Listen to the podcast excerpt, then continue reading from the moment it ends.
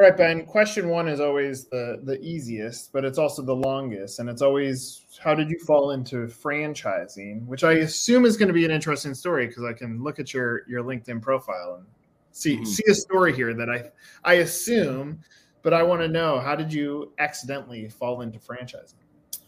well, I mean, I think family business is always fun, and that's where uh, some of the storytelling starts. Um, so I myself, I was about 10 years old when I first started working uh, at Osmow's. And yeah, family business. Dad started up a business, wasn't doing well for a very, very long time. Uh, almost shut it down a few times over, and essentially the whole family was involved. It was mainly the family that was working, um, and then a few few team members that we hired as time went on. But uh, started getting busier word started spreading about the food. Uh, shawarma at that time, this was about 20 years ago. So shawarma at that time was not popular whatsoever, and nobody knew about it. You know, now fast forward 20 years, it's becoming one of the most popular categories of cuisine, which is uh, awesome to see. But yeah, we we started with one as a family business, and then we opened up a second, we opened up a third. So we had three of the family, and then customers started harassing us. Why can't you guys open up in this city? Why can't you open up here? Why do I have to drive 45 minutes all the time to come eat here? And uh, at that point, we started realizing maybe it's not a bad idea to start franchising. So it was about really 2015 that we started franchising. So I definitely never uh, anticipated this lifestyle of getting into franchising myself. Uh, but I guess the, the product worked out and we had to figure out as we went along, okay, that's okay. We'll sell one franchise to a family friend We'll go from there. If that goes well, you know, okay. And one of our regular customers that's been coming here for five, six years, he also, you know, a great guy. Okay, let's give him a franchise. Let's see how he does. And, you know, fast forward another six, seven years after that, where we're sitting at 160 restaurants now. All right. So looking at your resume, just because I'm curious, and it's on mm-hmm. there. January of 2017, you leave the family business and then you come back pretty what's much. That, what's what's that story?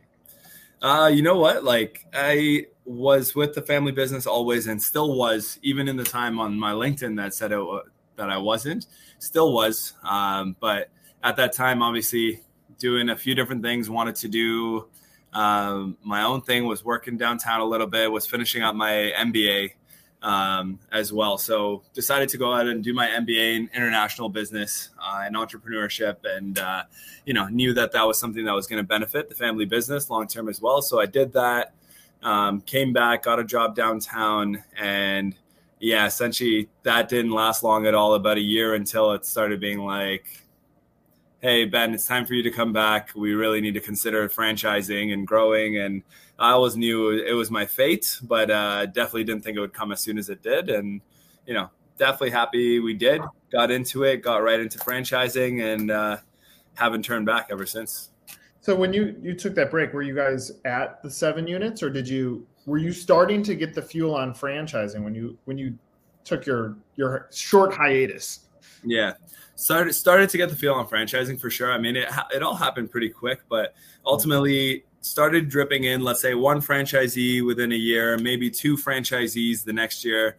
Um, we were always at a point where we had a really high demand, but we were just like, okay, we don't know how to do this. Yeah, we we don't have a training team, we don't have a district management team, um, but you know what? Let's put in the effort. Let's drive around. So I became essentially our uh, first ever district manager. Um, you know, my sister is very much involved in the business. Yeah, it was just literally the entire family that was pitching in in different areas. But then uh, I'd say about six years ago when I came back on board, that was when we really said, okay, you know what? Let's start viewing this as a company for the very first time, and let's let's start looking how we can grow. Let's start setting forth some actual projections. Um, let's talk. Let's start talking about how many restaurants we want to open up every year and what type of sales we want to do. So it was very, very, very mom and pop, and still almost has that mom and pop feel today. Up until then. All right, so things have obviously grown nicely. Where the bulk of the locations are they in Canada? The majority of the locations are. Uh, we just opened up our very first U.S. location in Miami uh, last year, actually. So it's been about 14 months now since we opened up. Um, so we opened up our first location in uh, Miami, and then it's been doing well. Had an amazing, amazing response for the community. It's been growing, and for us, we wanted to open it up corporately to get that proof of concept. So we have uh, an operations manager over there. So he's spending a lot of time over there. He's actually living there locally. So his goal was actually to be a franchisee. He said, I want to go open up the first in the US. Um, and we essentially said, you know what, there's a lot of trial and error when it comes to opening up your first few in the US. So we'll do it corporately, you manage it. And that way you can grow that way where you can essentially become kind of the whole operations manager for the for the area. Uh, and now that's exactly what's happening. So he's opening up two more there. We got our proof of concept. Year one went great um, honestly better than expected. Uh, and a lot of people over there just love the food. There's definitely a big demand for it. Um, so open up two more in Miami, and we got one open in Buffalo as well, in Buffalo, New York, um, which opened up about three weeks ago. Just tremendous response uh, from opening day. So uh, we got a franchisee there already looking at another one. So yeah, I think it's going to start happening fairly quick, but we definitely want to make sure we take our time and uh, you know respect the market, do our research, make the adjustments wherever necessary. I mean, you're a smart guy. You get your MBA. You you understand how business works, and you got it in international business uh, as well. It's it's fascinated me if I look at Canadian franchises and U.S. Can uh, U.S. franchises going into Canada, for whatever reason, like 160 units. I mean, that's that's a big operation. And mm-hmm. if you mm-hmm. go into the states, whether it's a Naf Naf or uh, Cava, which has had tremendous growth, that is has similarities in, in in menu so that like the flavor palette of americans is obviously ripe for this. Why why do you think it's a little bit slower growth in the united states? Is it, is it just a canadian stigma or is it is there something else as you see it? No you know what? I i, I talk about this all the time. Um, i was really the one that had to knock on landlords doors and i had to do the whole pitch deck for Osmow's and shawarma and I felt like there was a very negative stigma about these Middle Eastern style cuisines that it would be very run down. They wouldn't invest in money in having good renovations, good exterior interior design. Customer service would be poor. Um, concern about the quality of the cuisine. So there's lots of stigmas around that. And even when you think to, you know, you mentioned a few there, but there's lots of brands out there that do a really good job locally. But when it comes time to franchising, that's where you really lose touch of the quality. Yeah. And Middle Eastern cuisine, it hasn't been franchisable yet, right? When you think about it, burgers and pizza and subs, they've been in franchising for over 100 years. Yeah. Quite literally. Whereas when you look at Middle Eastern cuisine, um, it's something that needs a lot of attention, a lot of human handling as well. So I think the biggest reason why there hasn't been a lot of brands to surpass that 100 restaurant mark within Middle Eastern is because they haven't found the way to keep their quality being as consistent as possible while asking less of their franchisees. And that's that's really where we found our niche is we found a way to get it to a point where franchisees we want their main focus to be on you know we do all the marination all the packaging the slicing etc we ask the franchisees to do two things to essentially cook the product and to make sure the customer has a great experience so we found a way to get that one restaurant that we had that was doing huge volumes way back when to 160 restaurants, we found a way to keep the consistency as we go along and to maintain the quality as well as we keep going. So I think that's probably the biggest reason why Middle Eastern brands struggle to scale. Out of the 160, how many are franchise? How many are corporate? Uh, 152 franchised, eight are corporate. Okay, so I mean that's that's heavy franchise franchise. And how many of of the franchise ones are those multi-unit operators? Um, about 90% uh, are multi-unit operators. So most of our franchisees, everybody started with one, very, very happy, made great money, opened up their second, opened up their third. We have some groups now up to 15, 16, many groups in around five, six. So right. honestly, to me, that's that's what I say. If you want to look at, I tell any friends of mine, even if they're looking to get into franchising, the question you should be asked is, asking is how many of your franchisees are opening up more and more franchises. Right. Because if you're happy, not because you signed a 20 restaurant deal, right? The real reason is you're happy, you're making good money, you're thinking, I can manage this, I can scale in this, and I can do a good job of this. So, you know, you're going to keep reinvesting in that brand and opening up more of that same concept. And essentially, you know, that's that's how you really know how how a franchisee how a franchise is truly performing. I I couldn't agree more. Uh, franchises sell fran- franchisees sell franchises and the especially those that, that are saying we know the secret and you don't. Because look on mm. your on your website you're not going into earnings claims. So you're not selling based on the dollar amount. But i take that insight. I, I mean if if I if I owned your your website or I owned your company, I would be putting that story on there that our franchisees are going from one to 15 or one to five. And so they know the best kept secret in this business. Talk with them because the faster you can get a, a operator talking with them, they they know they know how to scale this business, and I I think that's a huge opportunity. And I I do think I would imagine it's more of an awareness thing than than anything in the states. Smart to be in in Miami. Obviously, there's a ton of traffic that can come through there. Now you're getting proof of concept way like you went you went super super south to figure it out. I think mm-hmm. there's huge value in that um, from a structural standpoint. Yeah, definitely. I mean, I, would say one of the biggest things for us is, uh, yeah, honestly, we this is this sounds uh, this is tough mm-hmm. to talk about, but we haven't really had to work very hard for franchising. Like, like you've said, there's a few US players that are growing now and they're scaling, and we haven't really had to advertise for looking for franchisees in a long time, to be honest with you. Um, I mean, last year we were blessed. We had over 1,700 franchise applications last year, which is insane. It's uh, it's it's really insane considering we're growing with our same franchisees. Right. So we are very much running that multi-unit franchise model where we're helping our franchisees think about three, four restaurants um, right from day one. We're not actually locking it into an agreement, and that's one of the biggest thing for us. Don't care to sign off on a deal that pushes a franchisee to open X amount in this period of time. That's not the how we operate. Uh, however, we do look at franchisees and talking to them from day one and seeing do they have the appetite to get to three or four restaurants? And okay let's talk about an action plan. Let's open up your first one. Let's make sure you absolutely kill it and figure out how it is we can get your second. And if that works out we'll talk about your third and and forward and onward. What's what's the cost to get in? So all in for one restaurant for us it's about i'd say in between 450 to 550000 all in. And are you making an earnings claim uh, no, we're not making an actual claim because at the end of the day, there's different markets. However, our numbers speak for themselves. And one thing we do provide our franchisees, especially new franchisees coming on board, sorry, is the right to speak to any of our franchisees. We'll let them know, hey, any franchisee in any market, you let us know. We'll connect, you know, we'll connect you to. You guys can chat. You can talk numbers. You can talk whatever you like.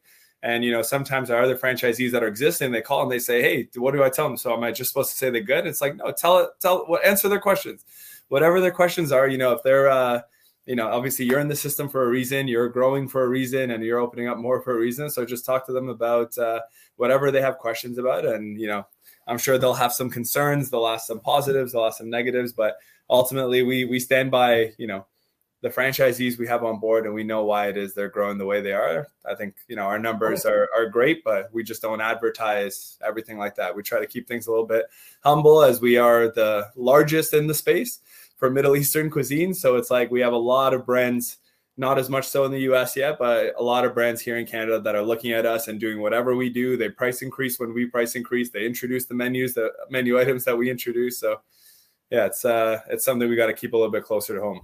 Is without without getting into the numbers, is Miami pacing at a similar rate that a Canadian location would? It's it's closing in on it. Yeah. So year one, we had a really let's say honestly still a great it's considered as the first and only one in the US. We had great numbers in the first quarter, but obviously nowhere near the average in Canada. But now we just passed the year mark, and the sales for the past two months are now starting to pace in and starting to get a little bit closer towards the average. And for us, the average here in Canada, no problem saying we're going to be breaking 1.2 million uh, this year per unit, and that's non-drive-through, 13, 1400 square foot units. So really happy with the sales that we're doing out of the square footage we are. Well, look, look, when you're looking at a restaurant investment, if you could get to two to one uh, ratio of investment to sales, then you're in good shape. You're pacing close, close-ish to one to three uh, in Canada and in the United States. I mean, you you say the brand, uh, there's not going to be a built-in brand awareness. Like that's that's obviously the benefit of the buck sixty in in Canada, is people know what Osmow's is. Mm-hmm. In the United States, you're going to have to almost spend more on on marketing. So if if it were me and I'm setting an expectation of the franchise buyer, I'm jacking up the cost of marketing or the grand opening. For I, I like to look at a what what is the first year of grand opening as as a 12 12 month run And if you do that, then they might have to spend a little bit more to build awareness, but you're confident because you know what the customers say about the product that once you try it, you're going to be hooked. And then as long as you're hooked, then we can keep on building on those sales, which seems to be the story that's happening in, in Miami. You get a few of those going, then mm-hmm. franchising is quite quite simplistic in the states too. Yeah, no, that's that's bang on. And uh, if you're looking for a job, uh, you let me know because we, you seem like the right guy to be selling franchises. No, that's that's exactly uh, that's exactly what we tell our franchisees. And one thing I like to talk about, like the biggest difference between Osmow's and a lot of other franchises is Osmow is my last name. That's that's our family name. That's what built all of this, and it's something we we hold very close to home. So uh, one thing we actually do with franchisees as well is if you open up in a new market, um, we ask franchisees to put forward a certain marketing fund. Um, that we mm-hmm. solely use for that restaurant. But what we also do is we actually match that fund in new markets. So our head office will put in that same amount that the franchisee puts in to well market that restaurant in the new territory, region, whatever the case is, because again, it's it's our name, and we're not going to put a franchisee in a position to go in there and say it's up to you to let people know our name. No, it's like we want to make sure we're going to be the reason as well, and we're going to be working with you side by side to create that market awareness. Ben, I mean that that statement is huge. I mean, for what it's worth, and and you know this, like you didn't have to work hard to sell in in Canada.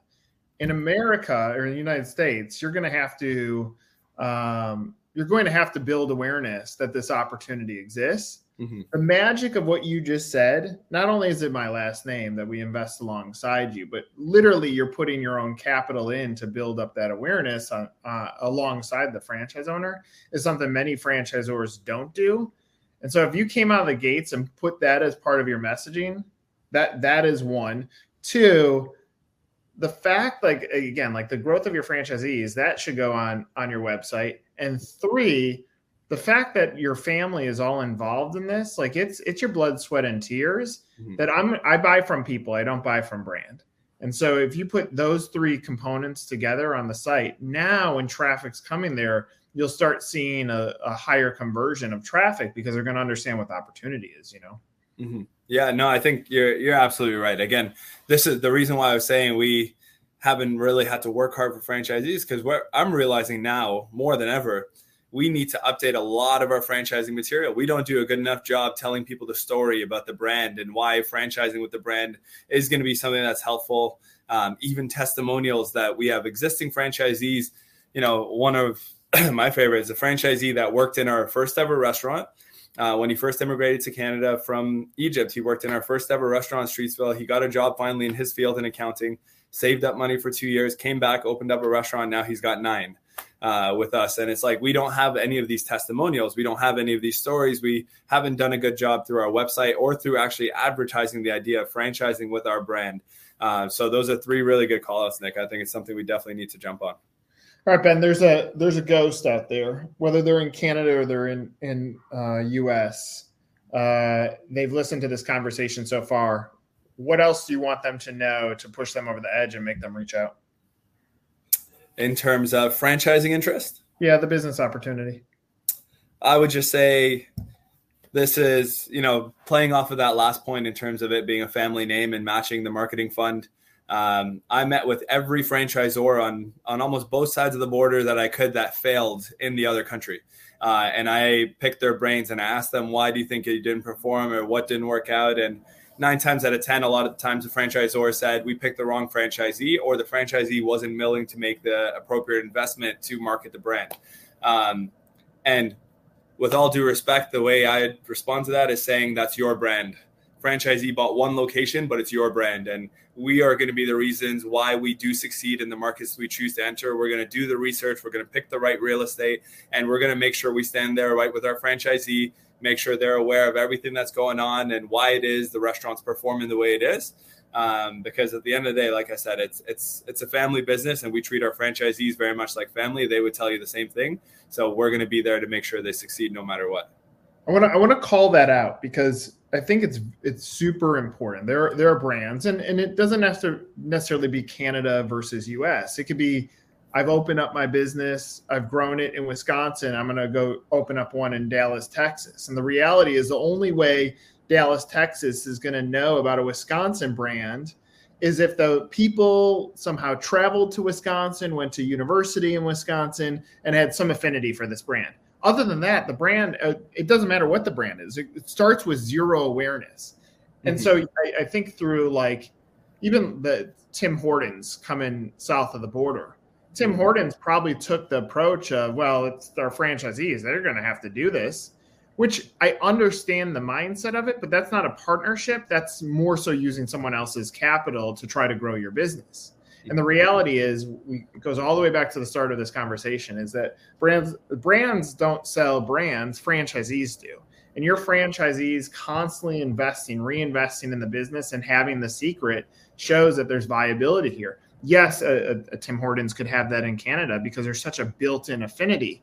But if Tim Hortons opens up in Nashville, there's going to be some people who know it, but there's no affinity yet. And what you're saying is, hey, we got we got your back, franchisee. When we go into new market, we got to lift up the brand. That's ours. You're buying a license to use it, but that's our brand. And I I think that's awesome that you're putting that front and center again. And, and the second you start telling that story in a bigger way, uh, buyers that's going to totally resonate with the with the buyer. Uh, that's a that's a really big statement. So thank thank thank you for sharing that. No, definitely, and yeah, all franchise all franchise inquiries that come in through our website. Um, I'm personally handling all of them. So I actually head up all of our real estate here in Canada. I just hired somebody to head up real estate here.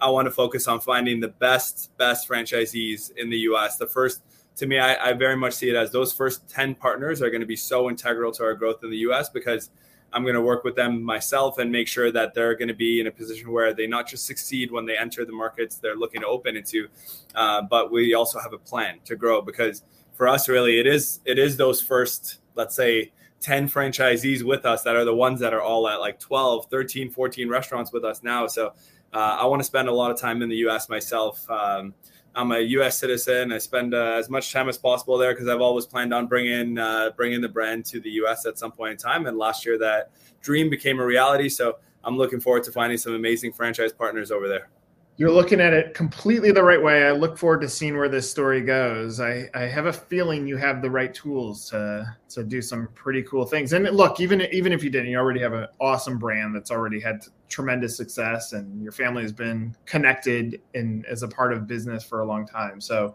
uh, kudos to you, Ben. Looking forward to seeing where the story goes. Thanks for sharing yours. Uh, for Ben, I'm Nick. This was another episode of Meet the Zor.